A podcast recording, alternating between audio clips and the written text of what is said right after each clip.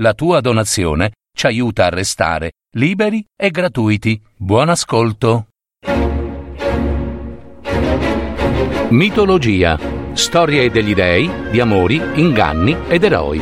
Parole di storie.net.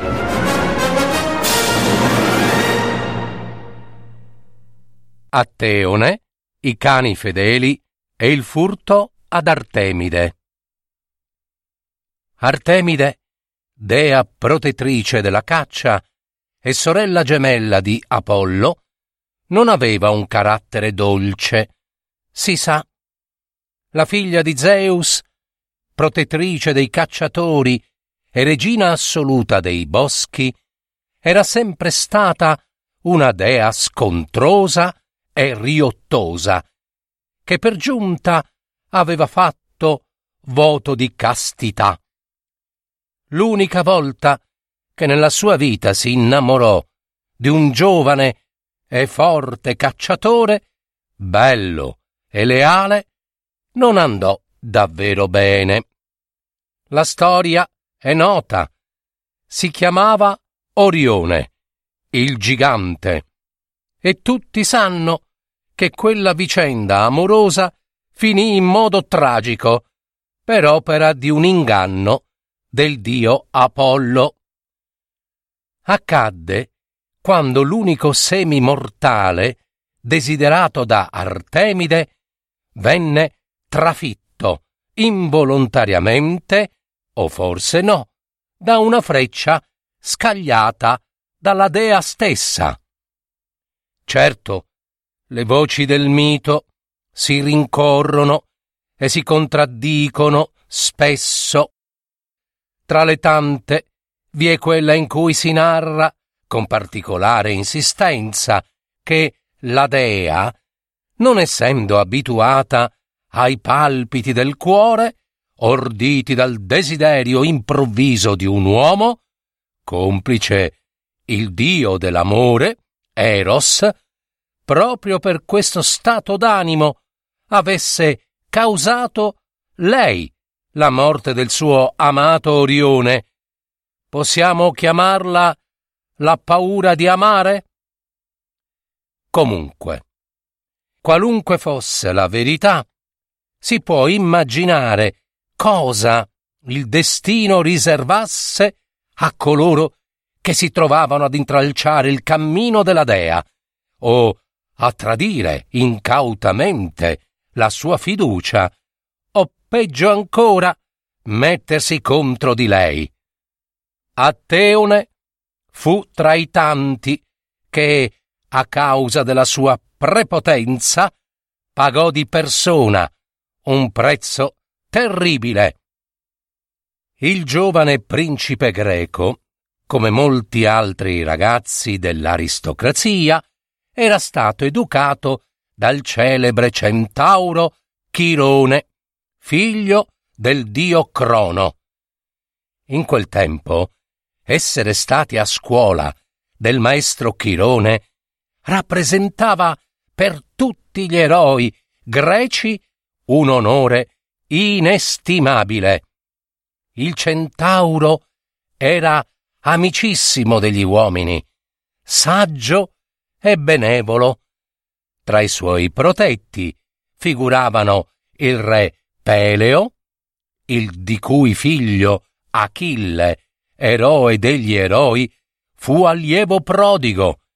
Vi fu poi il capitano della nave Argo, Giasone, il dio Asclepio e tantissimi altri eroi e semidei. Chirone, dopo aver studiato l'indole del discepolo Atteone, essendosi accorto dell'abilità del giovane allievo per la caccia, aveva deciso di farne un cacciatore. Gli insegnò a usare l'arco con destrezza, così bene da riuscire persino a colpire la selvaggina senza vederla. Proprio così. Gli bastava, infatti, sentirne il fruscio del movimento tra i rovi, inforcare la freccia e, uccidere al primo colpo la preda. Chirone gli insegnò pure ad affrontare con lo spiedo da caccia cinghiali e orsi, a combinare lacci mortali, tessere trappole e cucire reti per le belve. Con breve tempo, Atteone divenne tra i più famosi cacciatori della terra greca. Non c'era città o paese dove non si parlasse di lui, ma soprattutto dei suoi cinquanta cani, affezionatissimi al padrone. Le bestiole erano obbedienti in tutto e a caccia facevano prodigi, specie nel braccare i cervi. Quei cani di Atteneo erano così fedeli e pronti al comando che persino i poeti più conosciuti scrissero di loro. Ma, ahimè, Atteneo era un mortale e come tutti i mortali, anche lui non sfuggiva all'insidia della propria vanità.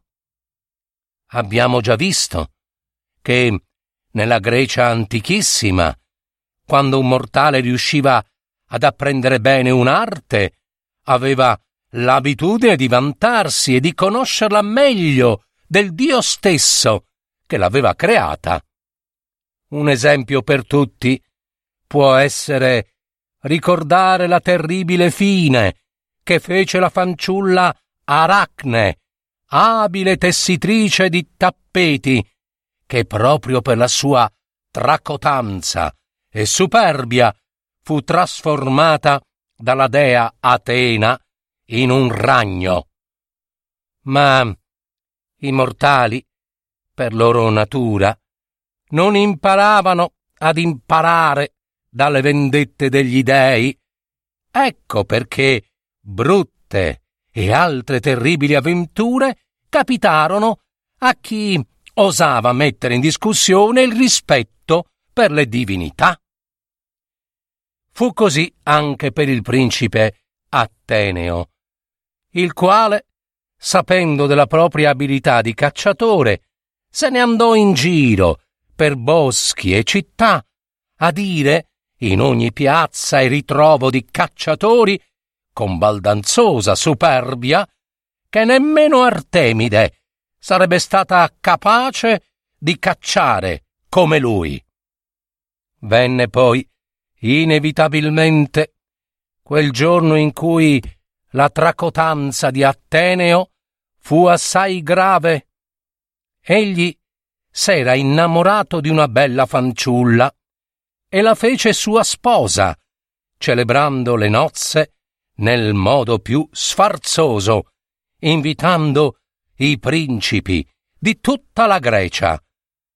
Per i festeggiamenti del matrimonio, le mense furono imbandite con le carni più pregiate, fagiani, cervi, cinghiali, ma tanti erano gli invitati che a un certo momento il maggiordomo venne ad avvertire a Teone che la dispensa era stata svuotata. Non c'era più niente da mangiare. Vuota? Completamente vuota, mio signore. Boh, beh, beh, non importa, rispose il principe con un sogghigno. C'è qui accanto il tempio di Artemide. Artemide? Mio signore? Artemide, sì, Artemide, la famosa dea dei cacciatori. So che in quel tempio ogni giorno si sacrificano parecchi animali in suo favore. Artemide, ma sarà certo felice di farmi questo dono di nozze, specie ad un cacciatore più bravo di lei. E poi, avanti, tra cacciatori Bisogna aiutarsi, no? ma, ma, mio signore, Artemide è una dea. Tutti sanno che non bisognerebbe mai. Basta! Basta! Fate quel che vi ho ordinato. Andate al tempio di Artemide. Prendete tutto quello che c'è da mangiare e portatelo qui, per la mia festa. Ordinò il principe Atteneo.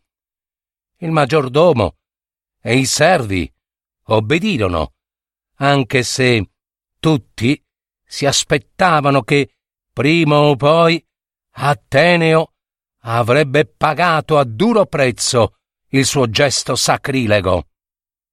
E così andò. Un giorno, durante una partita di caccia, Atteone, che si era un poco allontanato dai suoi compagni, capitò sulle rive di un piccolo lago. Là si fermò per dissetarsi, scese da cavallo e mentre raccoglieva l'acqua con le mani, vide alcune fanciulle che, completamente senza vesti, giocavano e danzavano sulle sponde del lago. Erano ninfe straordinarie che accompagnavano nei canti chi? La dea Artemide. Lei stessa conduceva le danze. Ebbene, Ateone, invece di allontanarsi con discrezione, si fermò a guardarle e con insistenza. Era troppo. Artemide vide subito Atteone e non ci mise molto a capire, ah, o meglio, a carpire i suoi pensieri corrugò la fronte infuriata, socchiuse gli occhi in segno di disprezzo, tese un braccio verso Atteone e ordinò quel che nessuno poté sentire, ma, ma, vide. Perché in quello stesso istante Atteneo sentì allungarsi il proprio viso, percepì enormi corna spuntare dal capo, si riversò a terra, sorretto da quattro esili zampe. Una piccola coda spuntò da dietro e il corpo fu, fu sparso di peluria, ispida. Atteune era stato trasformato in un cervo. Folle, di terrore. Atteone si mise a correre per la foresta in cerca dei suoi compagni a cui chiedere aiuto, ma, ahimè, quando li ebbe raggiunti, l'intera muta dei suoi cani non lo riconobbe. Immediatamente tutti si scagliarono contro di lui. Invano Atteone cercò scampo nella fuga, a in un attimo i cani gli furono sopra e lo azzannarono, uccidendolo. L'intero corpo fu dilaniato mentre il sangue scorreva sul campo. Mai i cani avevano mostrato una simile ferocia.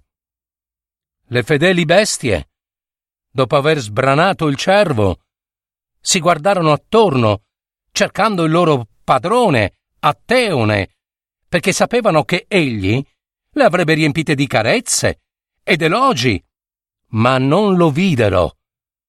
E non vedendolo, si diedero a chiamarlo con ululati e guaiti.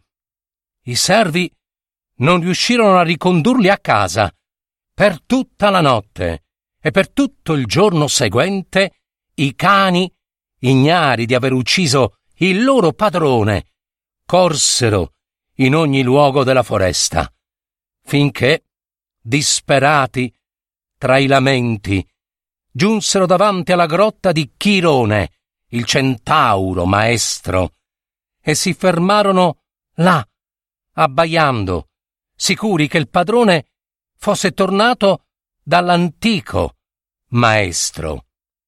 Chirone, che già sapeva tutto, fu commosso da tanto affetto e, non potendo richiamare Atteone in vita, plasmò con la terra un'immagine di lui, così tanto somigliante che sembrava respirare, e la mostrò ai cani, che subito si calmarono e si precipitarono accanto per annusarla e riempirla di affettuosi saluti. Avevano ritrovato il loro padrone, Atteone, e guai, guai se qualcuno si fosse avvicinato a quella statua.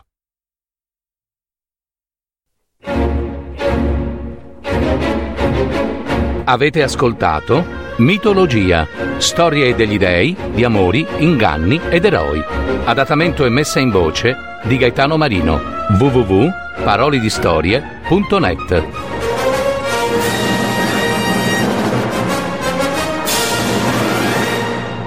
Registrazione effettuata presso gli studi della piccola sartoria dei teatri.